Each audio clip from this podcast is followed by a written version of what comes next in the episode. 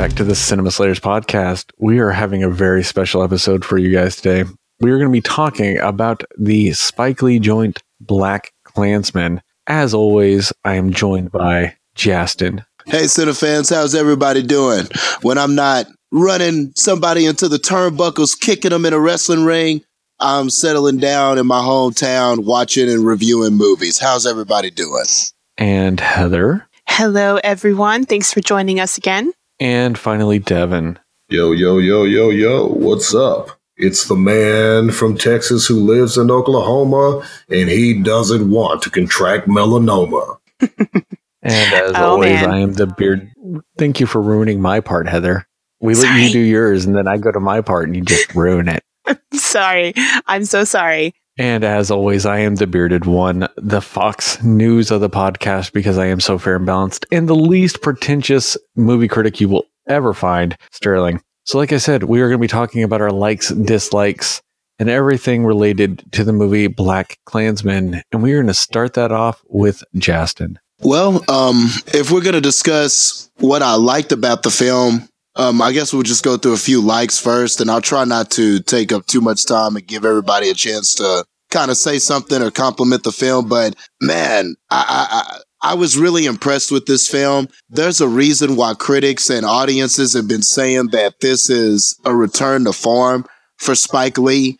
And I, I believe that. I think I'm going to be in that same company of people that say that this is, th- th- this might be my favorite Spike Lee movie. Um, not only because it, it, it not only does it balance so many political racial undertones that that really are prevalent in our politics and in our society today, but this movie is funny. There are a lot of ingenious moments and funny comments. The dialogue is great and the character development and the story as it progresses along is compelling throughout. Um, Denzel Washington's son and I don't want to but I don't want to get his name wrong. Let me pull up every, the um everybody real quick. But Denzel Washington's son, John David Washington, was excellent here.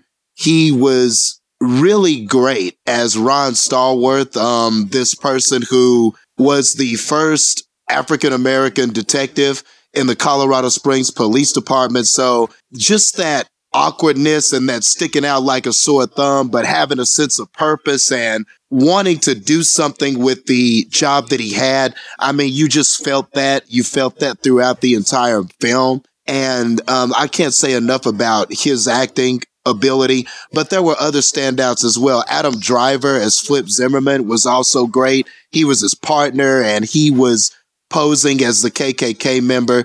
So both of those guys on screen together, they just had such great chemistry. So I'm going to say that those were two of my favorite things about the film was just when those two were on screen, they were always great. And of course, we know who Adam Driver is. Um, Kylo Ren from Star Wars. Um, if for people who, um, are th- wondering where that name comes from. If you're not familiar with the actor, you, I know you've seen him in that. So this is just, um, this was an excellent effort by Spike Lee all around. Love the film. Devin. It's hard to say something that Justin didn't say about this film, but I'm going to try to find some way to articulate, um, how much I like the film whilst using different words but saying the same damn thing. So you guys bear with me. So, um, one, um, I really want to talk about David Washington's performance, which was absolutely immaculate. Um, you could see his struggle and inner turmoil. Um, not only just wanting to make a difference, but how to make the difference.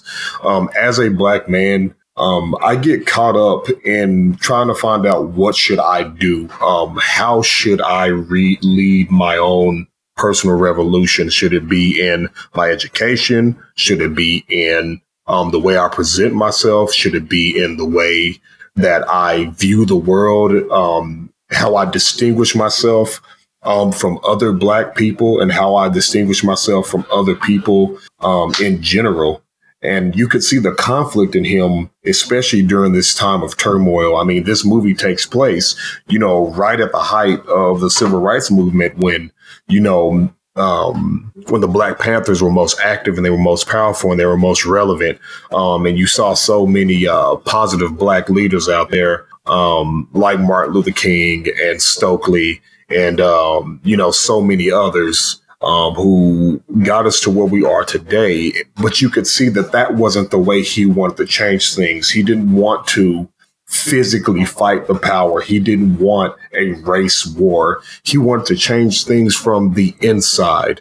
And you could see how he was being held back not only by his department, but by his own people, because everybody was saying, you do it like this this is how you're supposed to be.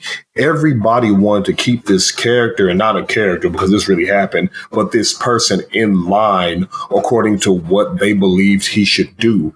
And so in this movie, there is a very important message of self discovery and that we don't all have to fight the same or we don't all have to protest the same or we don't all have to be the same and handle the problems the same exact way.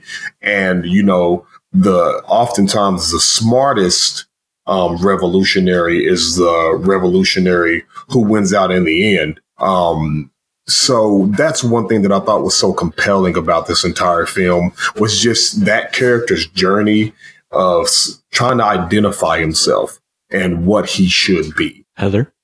Um, wow, that is that is really insightful, Devin. I do like that. Um, yeah, I mean, it's it's really hard not to like this movie. It's just so well done in pretty much every way. Um, I mean, you know, there was elements of drama and history and comedy. They just incorporated everything into it, and um, you know, even some action with it.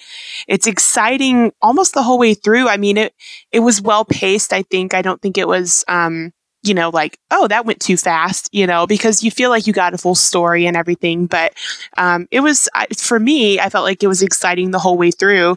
Um, you know, and as everybody's been saying about, um, you know, John David Washington, he was natural, strong delivery. Um, you know, and it's, I'm, I'm pretty sure this is his first time in a lead role and he just killed it. You know, he was phenomenal. Um, Adam Driver was a standout. He's always brilliant. I'm a huge Adam Driver fan, so that's it wasn't surprising to me. Um, two of the people that I really just was really impressed with was for one Topher Grace as David Duke. he, it was a stellar portrayal. It was so well done. You know, I thought he he did a fantastic job as that, and um, you know, like everybody knows Topher Grace is like the funny guy, whatever, but he he played this role really really well. And um and also um i kind of really just want to talk a little bit about corey hawkins who was uh kwame ture in this movie. Um he i mean he was only in it for a very brief time but man he was powerful and he was so good. Um people might know him from straight out of compton. He played dr dre. He's been in the walking dead. Um he was on the 24 reboot. So um but yeah i just I was so blown away by his um, his performance in this movie. It was it was so brief, but it was so impacting and so memorable to me. So um, yeah, just superb across the board on the acting, and for me, I think that that was the most impressive thing how they were just able to make these these characters and these people just come to life the way that they did and you know even the costumes were awesome the lingo that they used everything was so just really on point and um, yeah i just i just thought it was a great movie um, maybe a little bit later we could talk a little bit about the ending of the film so spoilers for people who obviously don't know that there will be spoilers but yeah but for now that is what i wanted to say about the film and not to repeat a lot of what everyone else already said um, it is one of my favorite uh, Spike Lee movies in a long time. Um, I won't go as far as Justin to say it's one of his best. I think uh, Spike Lee has a few too many iconic films uh, that I don't think this can replace quite yet. Um, but it is definitely up there, especially compared to a lot of the stuff he's done lately. Um, I and I actually did like Chi-Raq.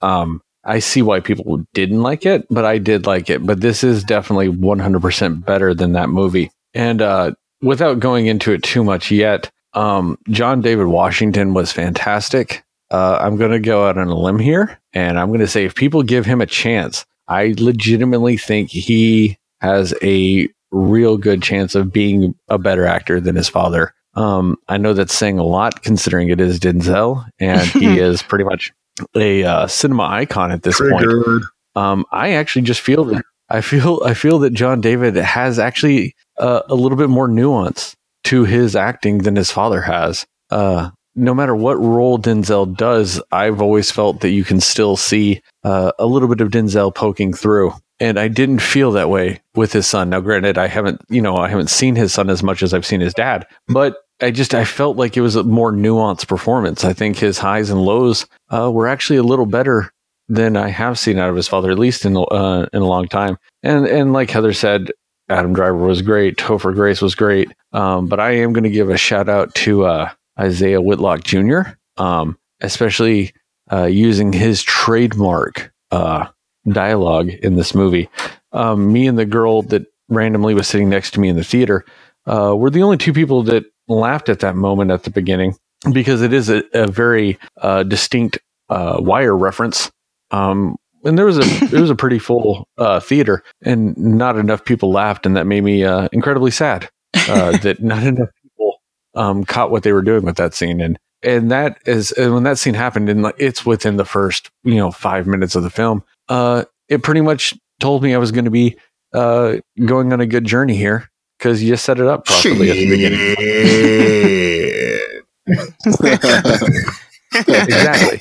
I mean, like when that happened, dude, seriously, like me and this random girl that like I just happened to be sitting next to because it's assigned seating we, were, you know, the two sitting there. Like we were the only two laughing in this theater, and there was at least you know twenty something people in this theater, and we were the only two laughing. And I mean, we were laughing though because it was just fantastic. Uh, but there was a lot of really great performances in this movie. Uh, Michael Mhm. Buscemi yes. kept giving me double takes the entire time because every time I saw him, I was like, oh, I was like, that's Steve Buscemi. And I was like, wait, no, it's not. No, it's he not. was That's great. Steve Buscemi. And then he'd come back on screen and he'd come back on screen. And I was like, no, that's Steve Buscemi. They just put some makeup on him. and then like five seconds later, I'm like, no, no, no, that's not Steve Buscemi. And I happened every single time that man came on screen, I had to talk myself out of thinking it was Steve Buscemi. And then I found out later it's his brother. And I'm like, oh, no shit. No wonder I was like thinking that the entire time. Um, but I mean, he was great. And there's just a lot of people, like every performance in that movie was just great. Uh, even down to the uh, super racist wife lady uh, who was played by Ashley Atkinson. Her name is Ashley Atkinson. Uh, she was fantastic. Like this movie is filled with a lot of small roles that are just done impeccably That scene well. when they're in the bed together, uh, it was it's yes, like and Mhm. she's saying these awful vile things. things, but it's weirdly romantic for that couple, and you feel that. You feel that her saying like terribly racist, bigoted things would like turn him on, and you, Oh, it's you, like, so legitimately upsetting. Felt like they were having a moment, and you're like, oh, who could have a moment to that? But these people play it so well. You're like, oh, they can. Those assholes. Um, and then also, I will touch base on this at the end of the movie. You finally get that Oh. iconic track uh, yes. camera shot from Spike Lee that he is like, the best at doing. Yes. Um, and this yes. entire movie, this entire movie, I'm waiting for that shot. I'm like, come on, Spike. You can't have a movie this good and not have that shot. And they finally give it to you at the end of that movie. And I'm not gonna lie, it's one of my favorite versions of that shot. Uh, it's, Yeah, I mean, it's without going into too much detail, it's him and that girl, and they've got their guns drawn, and they're just going down that hallway on that that you know on that cart essentially. While the camera's focused on them, but the walls are moving, and that was one of my favorite ways he's ever done that. And he's done some amazing, amazing work with that shot. I mean, that is the like quintessential Spike Lee shot. And in that movie, he actually outdid himself on it. Like if it wasn't a Spike Lee shot, Yeah. he owned it at that point. He transcended- his shot. He transcended what that that, shot means to one of his films, in my opinion. I think it's, I, I agree, it's the best he's ever used it. Just where that shot leads um, and how it closes the film out, because the film is is hilarious. You will find yourself laughing um, throughout the entire film. Uh, you will have these great feelings of you know good triumphing over evil. You'll find yourself Yeah, laughing you'll at laugh things you things should be laughing, at. at. And then at the clock, at the end of the movie, the very end of the movie, and I don't even want to say it's the climax, it's really in the falling action. This happens and it it's Spike Lee's intent of this whole film. He completely shifts the tone of the film and you walk out of that theater understanding that mm-hmm. what you have watched is of great cultural significance. And I think it's going to be studied um, right up there with Do the Right Thing. I think it's Spike Lee's best movie since Do the Right Thing. I need to watch Do the Right Thing again just to make sure uh, it's not better than Do the Right Thing. I think its timing and where it dropped. I think that in the 90s, uh, if this movie came out or in the early 2000s when uh, George Bush was president, I think it would have been a little controversial. Uh, I think it would have been a hard punch but I don't think it would have had to have the snap at the end to deliver the knockout. And in my opinion, that last few minutes of that film was a knockout blow.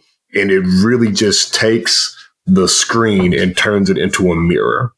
Yeah, no, it's funny that you say that because that was that's exactly like the feeling that I got at the end of that with, you know, like the, you know, reeling up to the cross out of the window, like Sterling was talking about, and then, you know, switch to present day, you know, um, what's happening now. And so it's I mean, it's just such such an image of like that the problem continues to just be right out your door. You know what I mean? It's it was so powerful. It was it really just all of the laughing and everything, you're just kind of like, wow.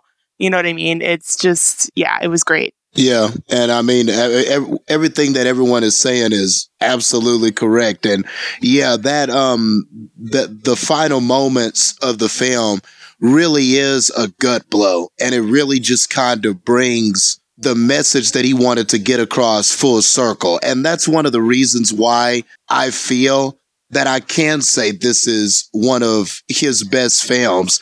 And and if it's not one of his best films, it might be it's definitely one of the most yeah. important ones yes. he's made because that because that message and is so and and what it means for today today's politics today's race relations and things like that it's a message that really needs to be heard it needs to be digested and then um, and like you said, it show it's almost like the screen becomes a mirror. You and and it really should make people do more self evaluation. Like, have you been ignoring this? Have you been have you done enough to fight this, or is this something that we have let go too far and there's no turning back? I mean, it's it really does ask you some real questions. it really proposes some real questions and gives you a real message at the end and i really think that that is worth the price of admission alone for sure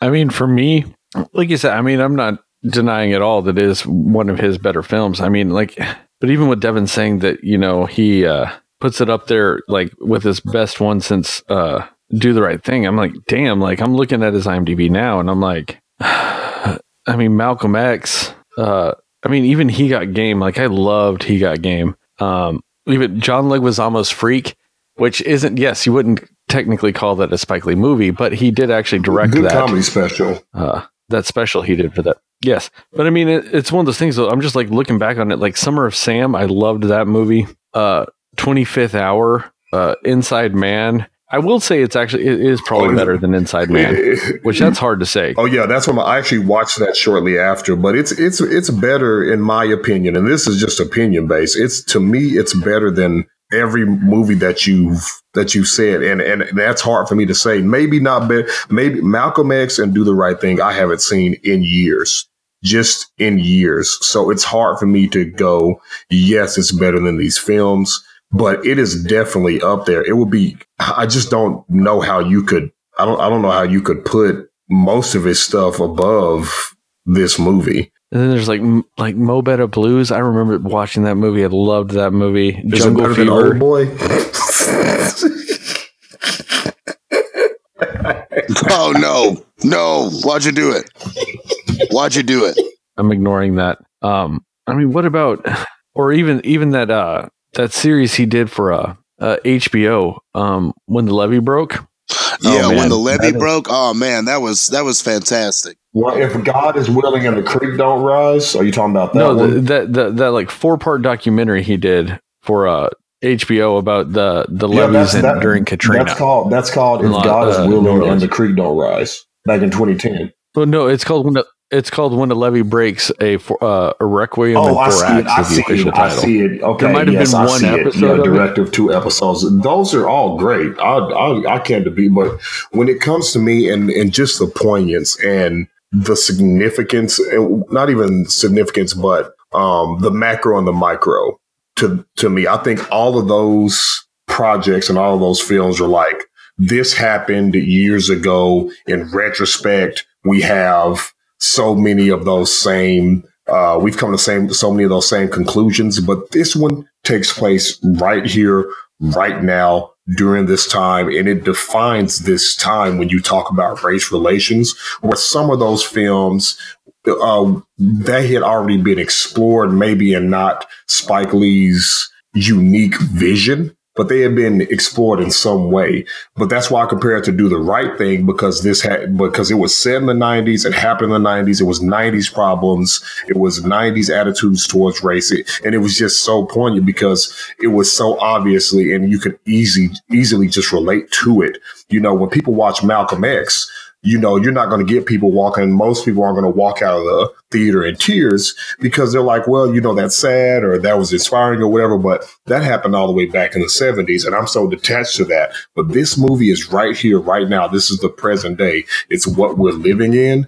And, and pieces of art like that and pieces of film like that really stand above anything, in my opinion, when a director does that, you know. Uh, but that's just me. Well, with I think I think overall though, I think one common theme with some of the stuff we're saying about Spike Lee is I think Spike Lee is better whenever he actually goes after something Yeah. that he does feels personal for him and he does it like unabashedly. Like whenever he does it like and do the right thing and and and like Jungle Fever and uh, he got game. He's taking you know in, in Black Klansman, he's taking things he knows he can relate to in some way, shape, or form, and he just unabashedly hmm hits you with it. It's when he it's when he doesn't pull punches is when Spike Lee's best. And I think like a lot of that stuff where he does seem to falter with it is when it doesn't feel personal for him and Yeah. you do feel like he's pulling a punch. Like you don't feel like he's Mhm. hitting you with his Spike Lee-ness. And I think when he leans into that, Yeah. I think he most produces a definitely. better Most film certainly. when he does that. Uh, yeah, yeah, yeah. I totally agree with you on that because, um, and you could definitely tell that with this film. I don't know about you guys, but I could just feel how confident he was on the subject matter. I could feel that he was having fun with this film. And Yeah. even when the film begins, the first lo- the first thing that's just one of the first things that you see on the screen is there was this line he put in there like this is the realest joint like you're ever gonna smoke from Spike or like there was this line like um instead of just the regular a Spike Lee joint he told you man this is the realest joint that you that uh, um of Spike Lee that you were gonna smoke. Like there's a line and I I wish I should have just looked it up but yeah he put this confident line like at the beginning of the film like you're in for a treat. So he knew he had something here I feel like he knew that this was special.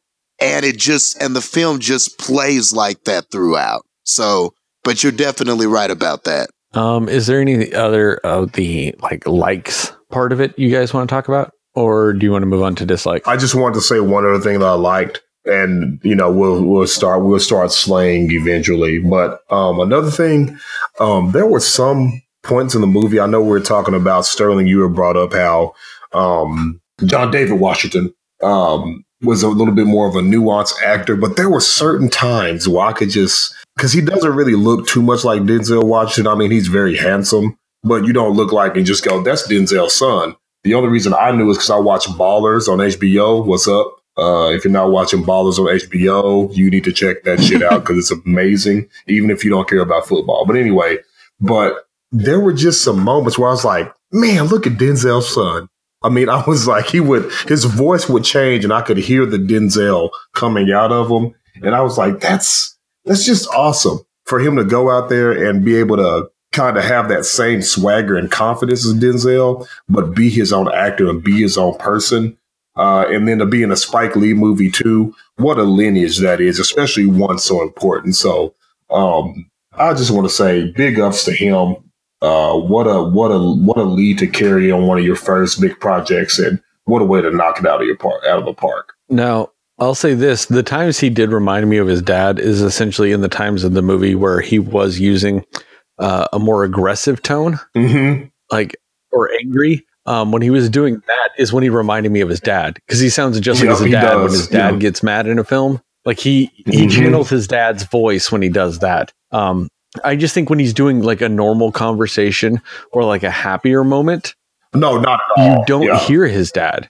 Like you, you, you- but th- and that's what I'm saying. That does like why I do think he's a little bit more nuanced than his father is, is because at all points, Denzel, like, and this is going to sound redundant, but Denzel sounds like Denzel, no matter what role he's doing. It's just if he's happy, if he's angry, there's still that tone, and like there's always that notes, no matter what character he's playing. You know, you always every every role he does, you feel Denzel in that role. Whereas with this, I didn't feel like yet where you said, you know, there's elements of him and he's not as established as his father. Maybe that's why. But I didn't feel like I was Oh, yeah. feeling like John David Washington. I didn't feel like I was feeling, uh, you know, just, oh, that's Denzel's son on the screen. Like I felt like it was just a more, I, I feel like I hate Mhm. saying it again, but nuanced performance. Like, you know, I felt like he was the person, whereas Denzel, you feel like it's just a little Denzel every time he does something. Uh, he's nowhere near as bad as a lot of actors that drive me nuts. He's not. He's not Anthony Hopkins. Pacino. He's not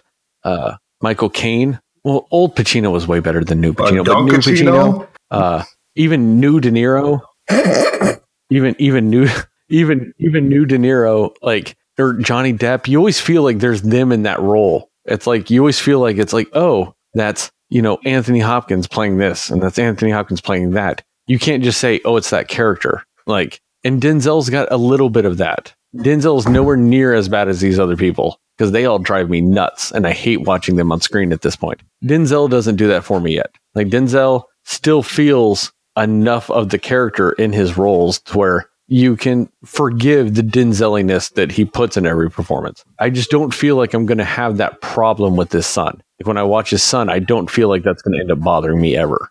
Honestly, sometimes I feel like they put Denzel Washington in movies where they want him to be like that because they love that he does that. I could be wrong, but I feel like they they want him to have his Listen, Denzeliness to it sometimes you just need the a time, black you know? man to point down at something and and jab his finger into a table and, and get intense.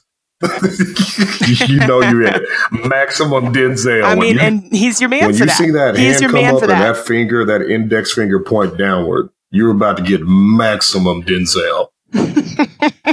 The reason why I say that with Denzel though is like for me, like you watch Denzel and like, all right, let's just use Remember the Titans because a lot of people have seen that movie. So he played Coach Boone in that movie, and so then you watch that movie, and then so you go and watch The Hurricane. You're like, oh, that's like Coach Boone if he was a boxer. you watch what's it, Unstoppable, you're like, oh, it's Coach Boone if he was a train conductor. Uh, and then if you watch like John Q, you're like, oh, that's Coach Boone if he was in a bad movie. Like- Oh, no.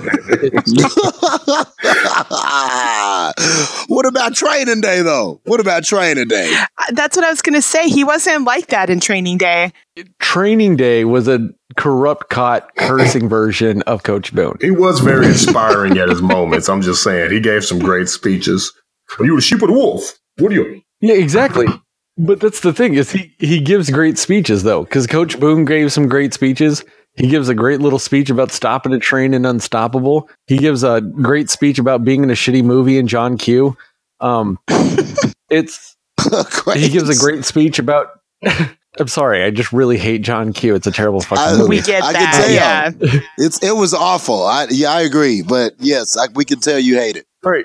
I'll, I'll change it up. He gives a great speech about collecting bones and Bone Collector. Um, it's he does that in every movie, though. I mean, he gives a great speech about reading a Braille Bible and Book of Oh, Eli. Book of Even though a Braille Bible is like 27 books and huge as fuck. Oh, fuck. Book Like, of the fact that he's carrying around that small ass Bible He'd be like just carrying around like the book of Matthew if that was really the case. That's neither here nor there. I'm nitpicking at the point. I mean, it's a shitty movie, don't get me wrong, but it's it's just one of those things like Denzel, I just don't feel like he, loses enough of himself in roles. And you could be right, Heather. It could be that he's in movies or cast in movies that want that. But I just don't feel like I completely lose Denzel when I see him in a movie. And I just feel like I'm not going to have that problem with his son.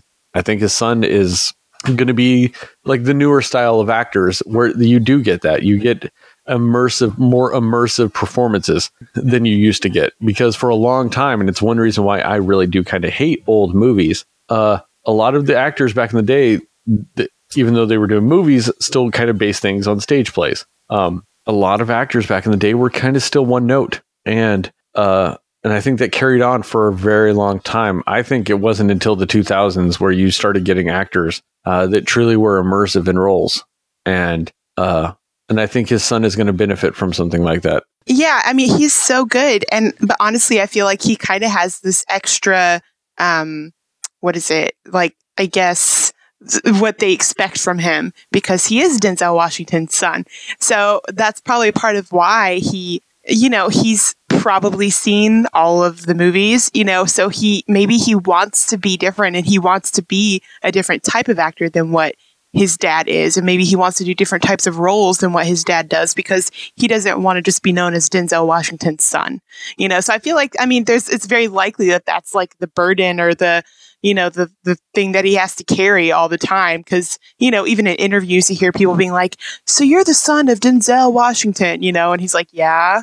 Like he's like yeah my dad's great you know? But i think that it's you know they just expect him to be a certain way and maybe he's like you know what i want to be a different type of actor than that you know if he keeps up like he's doing now he's going to have no problem distinguishing distinguishing himself from his father if he just keeps doing what he's doing he's going to be just fine. Even on regard. random yeah. podcasts that aren't really big, but have a lot of heart, when he's in the lead of a movie, they spend a great deal of time talking about his father. So he still's got some work to do. right? Exactly. Okay. Yeah, yeah, yeah, totally. But all that to pull back to say John David Washington is phenomenal and he is his own we type of actor. You, John he's David an amazing Washington. actor. Keep so. it up. Keep it up. Okay, let's move on please come talk to us on this like. podcast. Yeah, please come on the podcast. no, yeah. One final thing before we move on. John David Washington is the anti John Q of acting. That's all I'm going to say. all right, moving on to this. this man's never talked about his daddy like this, man. John Q. Devin, what did you not like about Black Klansman? Oh, what did I not like about man, man? Say something easier, like Devin. What do you not like about Oxygen? Um, right. just, I don't.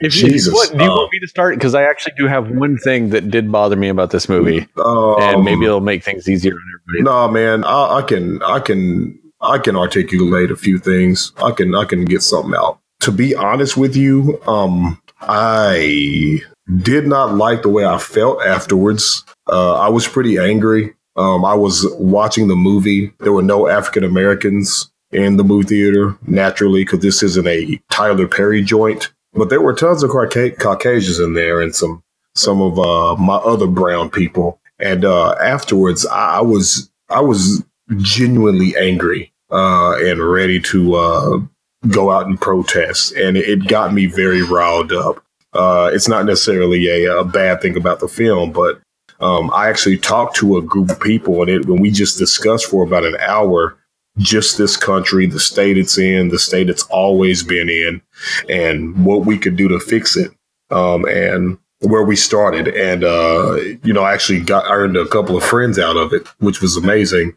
But uh, it had me pretty riled up. Uh, I just can't really pinpoint something. I, I, think this topic was a little bit too close to home for me. Uh, and it's going to be hard for me to be objective in something that I am so passionate about. Um, so I, I really don't have much to put in there. Sorry, guys. I wish I could slay for you, but I just cannot slay today. Heather, your turn. Yeah, I mean, I I kind of agree though. Like, there's really not much that you could say that you dislike about this movie, at least for me too, because I mean, it was just so, everything was so great about it. I mean, if I have to be like super nitpicky and, and find something I didn't like about it, which is a good sign of a great movie, if you have to like really think about it. um, I guess my only thing is, um, not that it, I don't know, it just kind of the, um, what's her name? The Laura Harrier who played Patrice Dumas, the love interest in the movie. Um, she's beautiful. She's great, whatever. But, um, her character is just fine. I mean, considering she is a major piece of the story, they just, I guess they didn't make me care about her character as much as I figured that I would. Yeah, she was a little um, one dimensional. I could see that. Yeah, that's kind of my only, I mean, and not that she was bad in the role. I mean, she did a great job in the role. It's just, you know, she just wasn't somebody that I, you know, sh- I just didn't care enough about her character to be that invested in her as much as all of the other characters. Um, maybe it's because she wasn't a part of like the main story of what they were talking about, but considering like she is a major piece of it, you know, I just, I kind of would have liked to have been more invested in her particular character. And I just kind of could go either way on her character. That's legitimately the only thing I can think of that I didn't necessarily like that much about the movie. Everything else is so great. Justin. Okay. And, and kind of, um, not to repeat, but, but in a way, um, I agree with both, uh, Heather and Devin. This is a very difficult movie to find one thing or one concept and say, oh, I didn't like it, or it shouldn't have been in the film, or it could have, um, or the film could have done without it. Um, but I guess just to piggyback off of kind of what Devin did, if anything, if there's any negative about it, I think it's all more like existential, big picture type of stuff. Like, for instance, um, I, I, I, I was talking to a relative and I won't say who because maybe there are people who, who listen to this and they might be able to deduce who I'm talking about. So I'll, I'll just say a relative and then on the uncut, I'll tell you guys who it was. But like, um, but like, uh, I was speaking to this relative about this film and I was like, Hey, I want to go see, um, Black Klansman. And, and, and this person was like, well, oh well if if that's the movie you want to go see i don't want to go see that and i was like why i mean it's about it's a good story and you know it's pertinent to black people and it's got a strong message it's spike lee and this person was kind of like well you know spike lee could kind of be out there and he's a little he's a he's he's intense and he's just you know he can be a little um a little too much for me. Why don't we go see Equalizer instead? Oh. And oh. you know, let's go see Equalizer 2 instead. And to me, that's a problem. Like, I mean, I'm my fear is that not enough people will go and see this. Uh, you know, or that the people that are going to see it, because I, I, I share Devin's same sentiment there weren't too many black people in the theater when I saw the film. Um, I looked and, and there were, and there were some in there, but it, but it wasn't like just full. It wasn't, it, it definitely wasn't a Black Panther. You know what I mean? Like it wasn't like I, everywhere you looked, every other person was, it definitely was not that, but I just hope that, and the film is so funny. It's so compelling. And there's a lot to laugh at in this film so my hope is that the the real message which comes at the end doesn't get lost in all of the fun that you have watching this film. And I guess that could be that that's like really the only negative that I could really foresee is what a person decides to take from it after they leave or people who won't watch it because of simply what it is. So those that, that would be my opinions on that. Let me illuminate on two things, and and Justin, I wholeheartedly concur with that. But we were just talking about. I'm afraid not enough people go see it. As of August 10th, 2018, guess the box office of Black Klansman. Just guess. Mm, 70 million. I'm going. I'm guessing high. guessing high. You guessing high. Well, I'm talking about you guessing. Really? Are you guessing Rick James when he was on news that one time with those yellow glasses? Talking about he was high off of God. That's how high you guessing, fool. You you get not Rick James. uh, Oh man, James don't Brown. don't say James Brown. under. It's is it under fifty? it is, Is it under fifty? fool. Under 50. Oh man, don't say that, man. 42, Yikes. 42.2 million. Now, the good news is That's sad. Yes, it's depressing. The good news is is its budget was only fifteen million dollars, so it made it it more than doubled its budget, which is great. But this is exactly what we're talking about, and I think we talked about this last podcast. And I just feel like these movies that really have something to say and really are significant get no traction. This is why I get so angry when somebody says, well, when I go to the movies, I just go to be entertained because this is a form of art like you would look at if you were at a symphony or you went to a ballet or um, you went to an art gallery or you were looking at sculptures in in in Rome. We have films that are in a vault uh, um, that we've preserved. So centuries from now, they can be viewed. Um, and this is the problem with, you know, the oversaturation of uh, sequels and prequels and reboots. Um, original ideas and original premises and original stories get nothing. This is why Hollywood keeps pumping out so much of the same old, same old, because when something new and amazing comes out, we don't support it. So go see movies like Black Klansman. Please, everyone who is watching this, uh, please go out there and, and watch something different.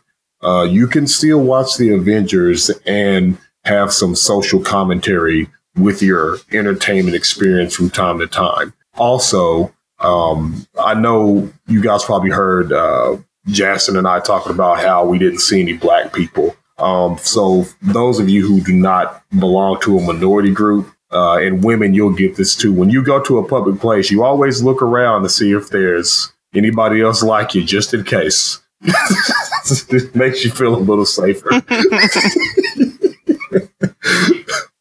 That's it. Well, to actually clarify a little bit of what you just said, that's actually as of September 4th, not August 10th, that it had reached $40 million. Um, because August 10th was its release date. Oh, my bad. Okay. Um, as, as as of the most current box office standings, it is 40 million total. Um, but it is considered a success as far as Hollywood goes because uh, r- rule of thumb is you double the budget when you include marketing and stuff like that. So 30 million is the break even point. So I mean, it, it has broke even. Uh, so that is a good thing because then that means that studios will make more of things like this because it made money. And so that is like the silver lining of it all. Um, I guess the sad thing is, is even being up in Chicagoland, I uh, there was the same number of black people in my theater as was both of y'all's because there was one, and since it wasn't me, uh, you know, it equaled the Yep. same as you guys.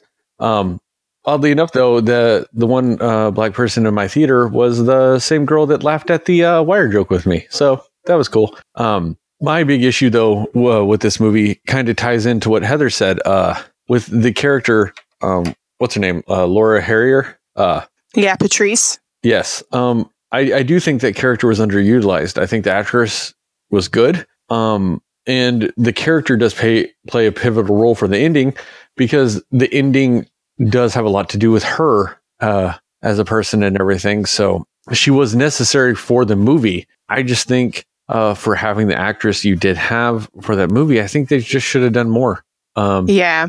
I just kind of thought she was a little like it was just the character was kind of mediocre, mediocrely placed uh, throughout the movie because she did tie into the ending of the movie. Whenever you know the big, you know, Klan terrorist attack revolved around attacking her at the end, like you know, you just felt like she was in the movie to justify the end. Uh, I think if it wasn't based on a true story and you were just telling a story like this, uh, you would have actually ended up not having her in the movie at all. Um, but I think since it was a true story and things like that, they did feel the need to put the character in. I just think they should have given her more, just made it a meteor role uh, to justify um, a lot of that. And that's really it. And that's nitpicking, you know, like, and that it's like what you guys said. It's a kind of a testament to what this movie is uh, that I have to nitpick and like you know just find something to complain about because you know that's the whole point of all this is to complain about something. And if that's really all I can come up with when it's all said and done, you know, I like I said, it's a testament to the movie.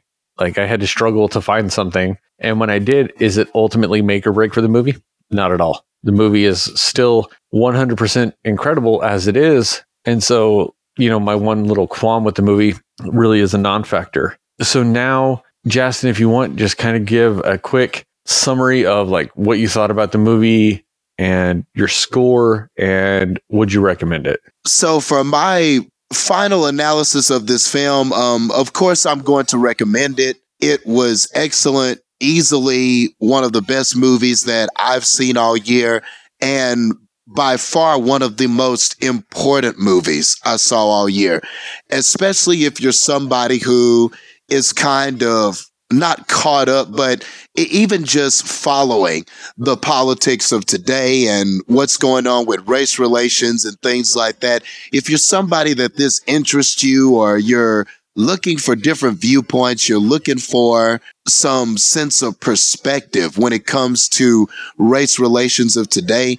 I would highly recommend this because this really shows how the, how in a lot of ways, the past is the present. And I think it does reveal some great things about that. I think it will, um, even if it doesn't inspire you, I, I don't know how you could walk out of this and not and not gain something. This is educational, but it's funny and it's relatable and it's compelling. So all of that said, um, it's going to be easy. I'll give this a 95%. I don't think I've given anything that high of a score yet that I've watched. Um, but, but yeah, I'm going to go with 95. That's going to be my score. And I'm definitely going to highly recommend this film. Go watch it, please. Heather. Yeah, I mean, so much of what Jason said is exactly how I feel. I think the biggest takeaway is just that this movie is important. And that is why it's important that people go and see it and support this movie and go just watch it because the fact, first of all, that it is based on actual events of somebody who did this, that alone, you know, you, you see the concept of the movie and you're like, oh, it's based on a real story that I don't know how that doesn't draw you in right away, just the whole idea of it. But um, it's it's a very important movie and it's very culturally relevant and it it it's a big takeaway is I mean you just you you leave the movie and you're just like you're in awe you know i mean i'm i'm gonna base my score just on the fact that i like after i left the theater for a good like 15 minutes i just had no words to really say because I was just still taking everything in. I would also give it a 95 um, because of that and just everything and how you know and they just made the the timing of the movie and just the um you know just they brought you into the era that it was in too but then as we were saying how they kind of you know it, it ties in so much to today's age and i just i love that they were able to do that in such a great way um so I definitely recommend this movie. It's um it's it's going to be one of the best movies that you'll probably see this year and I'm hoping maybe he'll get put up for best director for this or something. I think it should definitely be something at the Oscars because it's a it's an important movie. So Yeah, totally agree. Go Devin. I'm going to give this movie 95. Right on Soul Brothers because it is dynamite.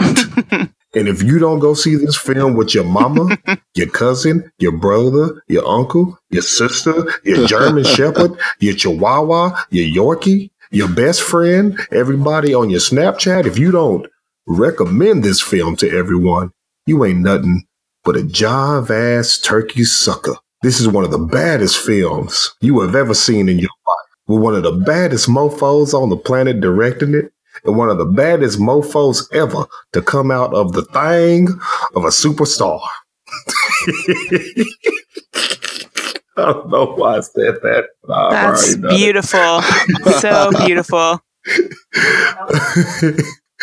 uh, but but in all honesty, uh, in all honesty, um, if you do see one movie that came out this summer, uh, let it be Black Klansman. I, I guarantee you, you will take something out of it. Um, I guarantee you, it will change the way you view. It will enhance your perspective of what's going on, not only in this country but in the world today. And I think um, at the end of the day, you'll be enriched by it. Uh, so please go see Black Klansman. Uh, and uh, please make sure you keep listening to our podcast because we love you, and we don't mean that in uh, in a in a deceitful way.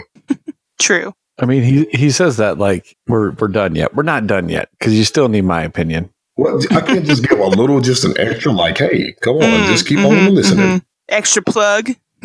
Um, I am going to deviate from you guys a little bit with the score, and it's not by much. It's just it's a 94. It is. It's a 94. It's not 95. How 94. dare you? Um, it is. It is. It's in the top five movies this year. I mean, it's right up there with Puppet Masters, The Littlest Reich, um, oh my God, the littlest Reich. Paddington Bear 2, um, Black Panther, and another movie that I do think that people need to see that I actually did a double feature with uh, with Black Klansman. I watched this back to back with it. Uh, Crazy Rich Asians. Um, it's a fantastic movie. Yeah, it it's is. the black. It's it's the Black Panther of romantic comedies, is what it is. Well, see now I Nice. have to go see gotta it. see it. I I have see to go it. see it. Hey, I, I I heard I heard it did excellent though at the box office. Like for a oh, romantic yeah, for comedy, I heard it's killing. And that's what I'm saying. That's that's why it's the Black Panther romantic comedies. It takes it does the same thing. What Black Panther did for superhero films, Crazy Rich Asians does for romantic comedies. That's true. It shows that that people of color can do the same type of film as everybody else, and it's just as good, if not better than most. It's financially successful, and you know it shows that it does not have to have a white person to justify being made, and that's why I'm saying that's you know that's what it is. And uh, but no, I I do agree. Black Klansman is a wonderfully fantastic film. It's a return to form for Spike Lee. It's you know it really is if they ever do a best of Spike Lee collection, it's definitely 100% in that in that collection. And uh, you know, it really is. It is one of the better movies this year. Like I said, it's in my top five, and it's saying a lot. If I put it with Puppet Masters, Littlest Reich, you know it means something Oh, because geez. that's a wonderfully fantastic movie within itself. Um, So you yes, finally got to see it? must-see. yes, it's it's amazing. It's everything you would want in a Puppet Masters movie, and then some Oh boy. it, you know that is a return to form for the Puppet Master series. Oh, You know they went a, they went a little off the deep end on you know like they went a little off the deep end. You know like seven through nine. Those were a little off the edge. And uh, was it Puppet Masters Retro? Puppet Masters Retro was a little weird. retro. But Puppet Masters, l- yes, there is a retro one where they're all like wooden puppet looking things, and it, it's weird. I um, love that this is now a plug for Puppet Master. I don't think you understand. Every podcast from now until the day I die is going to be a plug right, for hold on to the roller coaster, and ladies and gentlemen, things are about to get re- weird. There's never not Okay, a we time do a to bring that up. Reich podcast for you, Sterling. I can be I can be at a funeral, bring up Puppet Masters Littlest Reich. I can be at a wedding, bring up Puppet Masters Littlest Reich. Bar mitzvahs. Guess what? Gonna be some Puppet Masters thrown your way. Man, I'm mm-hmm. gonna. just never not a time. we're gonna do a podcast over this. I'm gonna watch it, and if I survive, Yeah. then we'll have Yeah. the podcast. Oh, you will be just enjoying the fuck out of that film, Justin, because that is grade A cinema. Wow. Like looking back on it, we named this website Cinema Slayers. And I don't really like the term cinema because I've got weird things with movies that I don't, you know, really consider them art. And that's another conversation. But if anything was to ever be considered cinema, Oh God, it is Puppet Masters Littlest Reich. Oh my. the Reich. But no, no, back to Black Klansman. It's it's right up there with it. It's fantastic. You need to go see it. Can't recommend it enough. Then after that, when you just need some, you know, more fun enjoyment in your life, watch some Puppet Masters. We go from there. anything else you guys want to talk about real quick? Like anything you want to recommend or you're Um, looking forward to in the yes, next there couple are weeks? two things I Anything want to like that? recommend. First of all, Fargo season three is on Hulu. I'm enjoying it right now. You got Ewan McGregor in there, uh, a bunch of other awesome people, who was great. Oh, Uh, and then also, uh, the new season of Ozark just dropped a couple of days back. If you haven't seen season one, it's on Netflix. then immediately start watching season two because holy shnikes, they are doing some amazing stuff right there. And it's just great. okay, I have one recommendation, and it's Won't You Be My Neighbor, the documentary about Mr. Rogers. It was fant it was fantastic. It came out earlier this year, so you know t- when we tend to get to the end of the year, sometimes earlier films in the year get forgotten. But this is one that I think we're we're going to start hearing again at the end of the year because it was excellent. It was a great persp- um it was a just a nice look at Mr. Rogers, his career, um what the man really stood for, what he meant um to television at that time and then just about the kind of a little bit about the effect of his legacy on society today. So it was really awesome. It was really great. Some candid interview stuff, some great camera work was done in this. And um, it was just done with a lot of positivity, passion, and emotion. So definitely the best documentary I've seen thus far this year.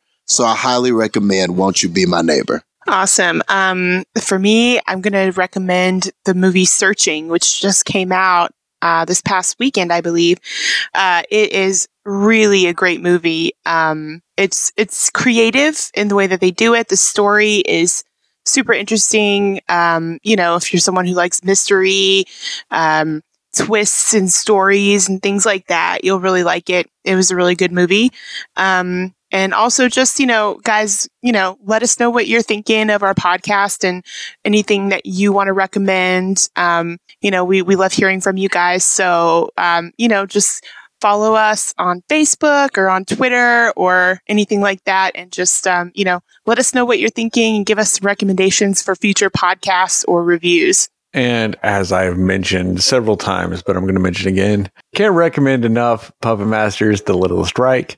Everyone in the world needs to watch it. It's great. Um, something I am looking forward to that comes out within a couple weeks is the new Predator movie. I think it looks fantastic. Nice. Uh, Please be good. Super excited for it. Um, at this point, it's it can be just above mediocre, and that's going to be a lot more than what's typically expected from something like that. And I think it'll be great just with that. Um, it's it just it looks good. I love Shane Black movies. Uh, and I can't see, I can't wait to see what he does uh, with the Predator franchise. Um, other than that, guys, thanks for listening to the podcast. Go to Facebook, go to Twitter, cinema underscore slayers. We're on Instagram. Uh, go to the website, www.cinemaslayers.com. Go to our threadless shop link on the webpage. Uh, buy some merch if you want. Um, anything like that. We are going to have a uh, special edition shirt and stuff coming out soon. Uh, as soon as our graphic designer comes up with his custom, unique, just for this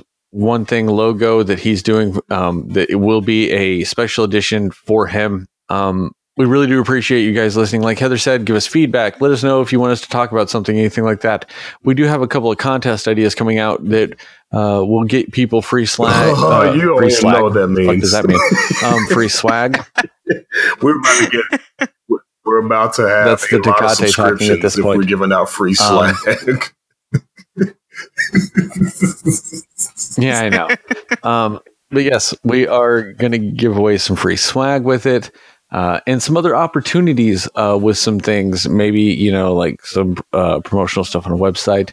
And maybe, just maybe, you might get to hear your own voice go out on the interwebs. And who doesn't want to hear that? Other than that, we do appreciate you guys listening and thank you very much.